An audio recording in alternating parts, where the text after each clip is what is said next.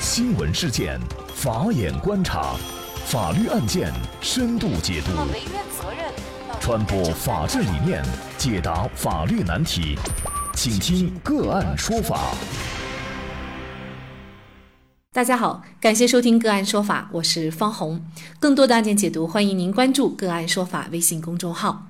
今天呢，我们跟大家了解这样一起案件：老太监控盲区摔伤，家属起诉要身后女子担全责。据北青网消息，二零一七年二月，八十一岁的陈世美老人呢，在重庆九龙坡区的杨家坪步行街摔倒。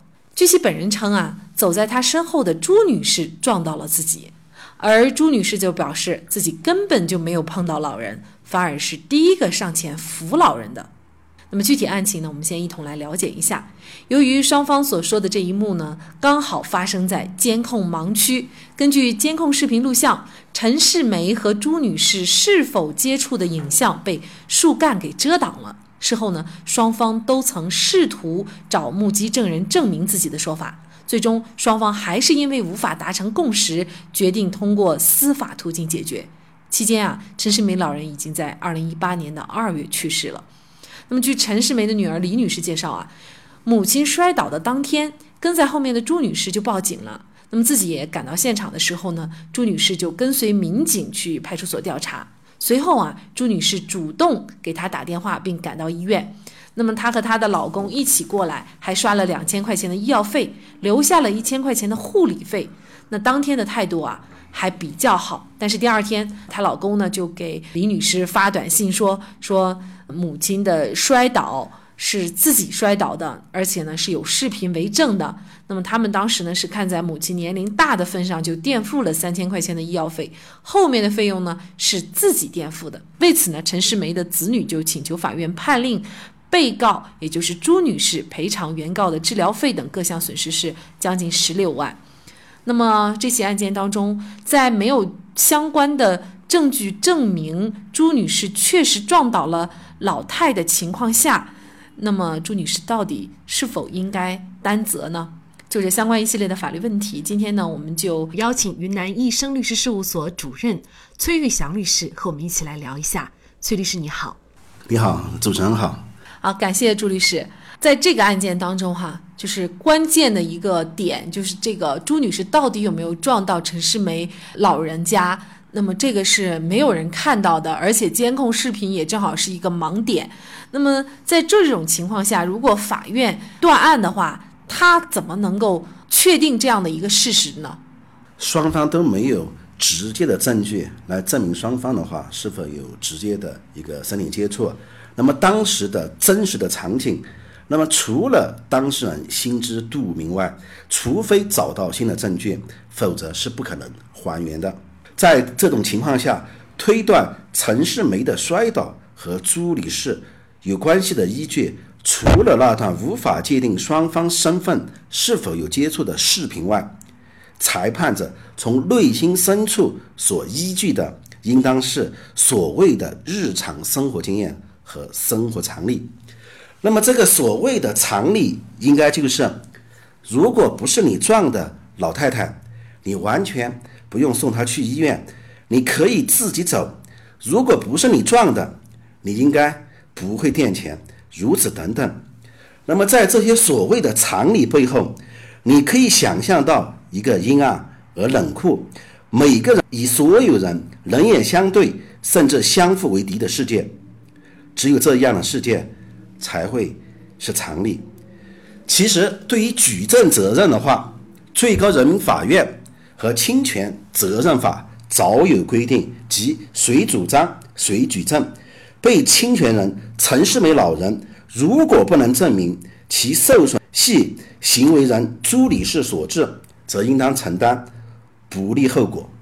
嗯，也就是说，作为这个陈世美老人，他必须要证明确确实实朱女士撞倒的，但是事实上他又没有办法来证明。对啊。嗯，好，那我们就来看法院是怎么认定的啊。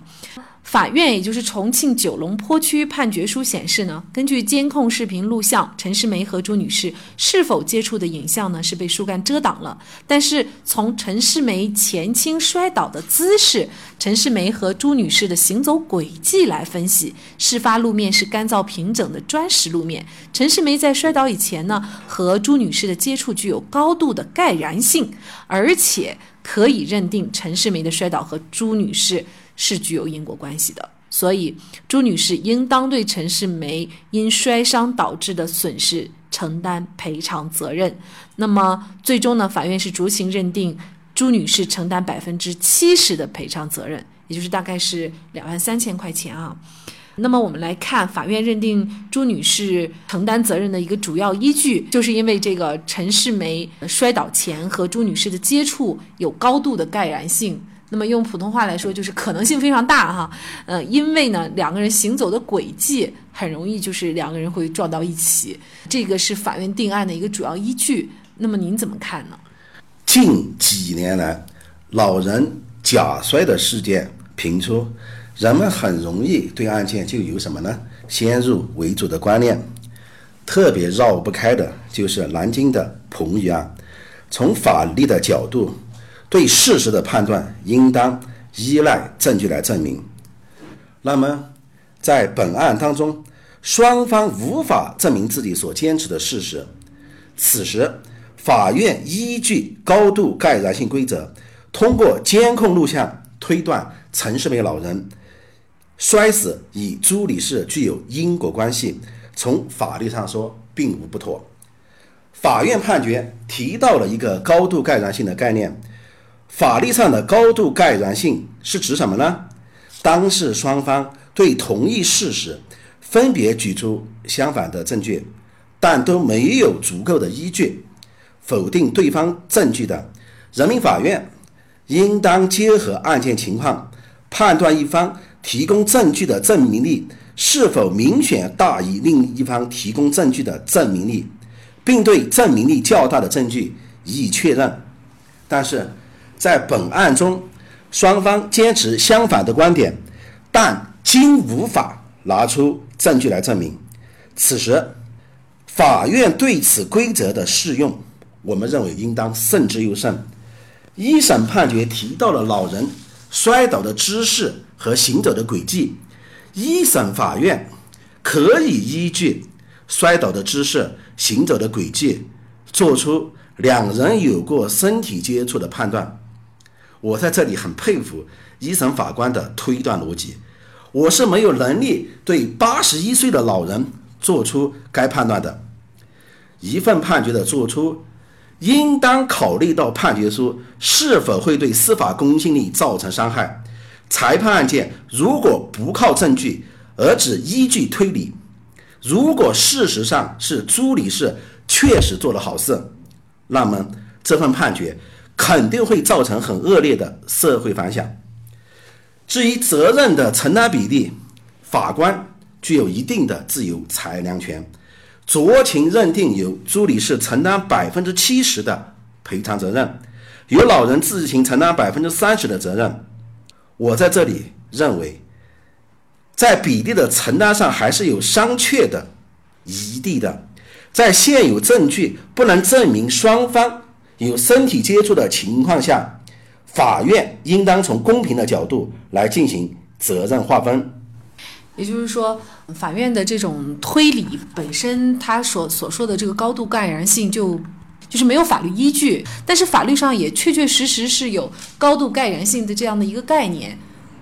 嗯，我们认为的话，就是说是一个案子的判处，它必须还是依据什么呢？依据事实和法律。那么，在现有证据不能证明的情况之下的话，法院的话在运用高度盖然性的规则的时候，应当慎之又慎。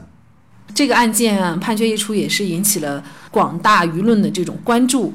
而且呢，作为原告，也就是陈世美老人这一方呢，他的女儿也是不服的，他还要继续的上诉，因为他希望朱女士是。赔偿全部的责任啊。而且呢，他也说过，他的母亲呢在临去世的时候呢，还是在说，呃，他说确确实实是朱女士撞倒了他，他他怎么会骗人呢？他觉得母亲也为此呢背上了很大的这个精神的压力哈。那么现在看来，就是各方都有。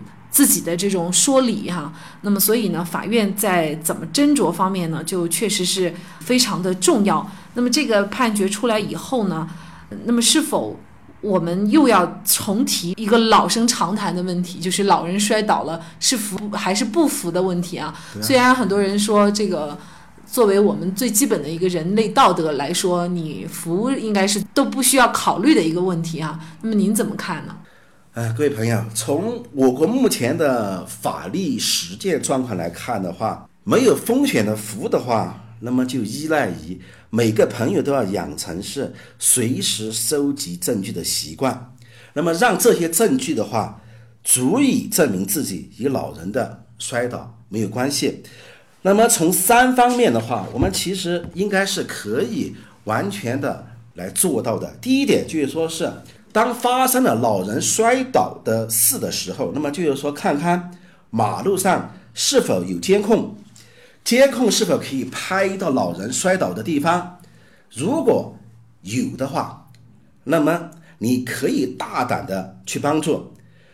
在没有监控的情况下，看看附近是否有也想帮助老人的好心人，一起去帮助辅导的老年人，这样。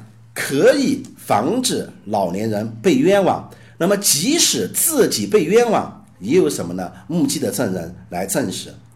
那么第二种情况的话，就是说是在没有监控，不能确定监控是否完好，或者说也没有过路人愿意帮忙的情况下，那么又该怎么办呢？为了防止意外，请你打开手机的录音或者摄摄像功能。记录自己和老年人的对话，或者直接拍视频。走到老人的面前，先询问一下老人的情况，问老人你是怎么摔的，摔的是是否严重，是否需要帮忙，要不要帮忙叫救护车，或者说帮忙拨打幺幺零，是否需要给他的家人打电话。那么第三种的话，就是说是在做好了上述。两种情况的准备之下的话，那么在确定不会被老人冤枉的情况之下的话，那么我们还要提醒广大朋友注意，老年人摔的不是很严重的情况下，你可以先去把老人先扶起来，或者先搀扶到旁边比较安全的地方。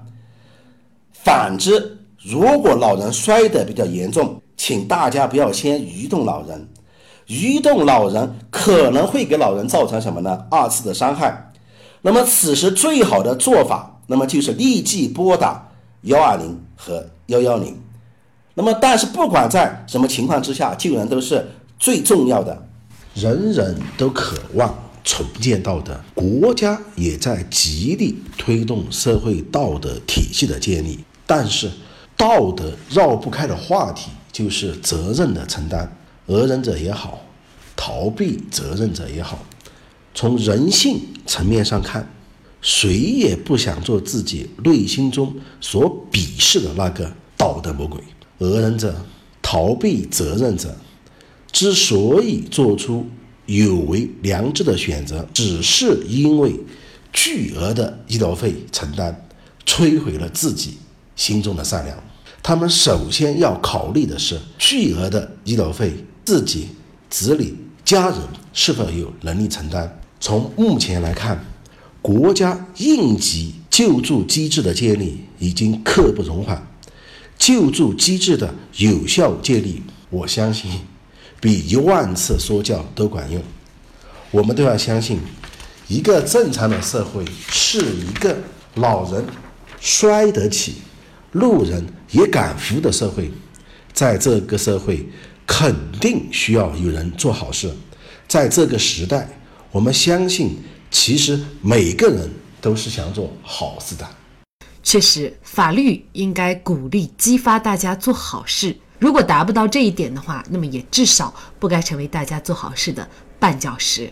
好，在这里再一次感谢云南益生律师事务所主任崔玉祥律师。那也欢迎大家通过关注“个案说法”的微信公众号，具体的了解我们本期案件的图文资料以及往期的精彩案例点评。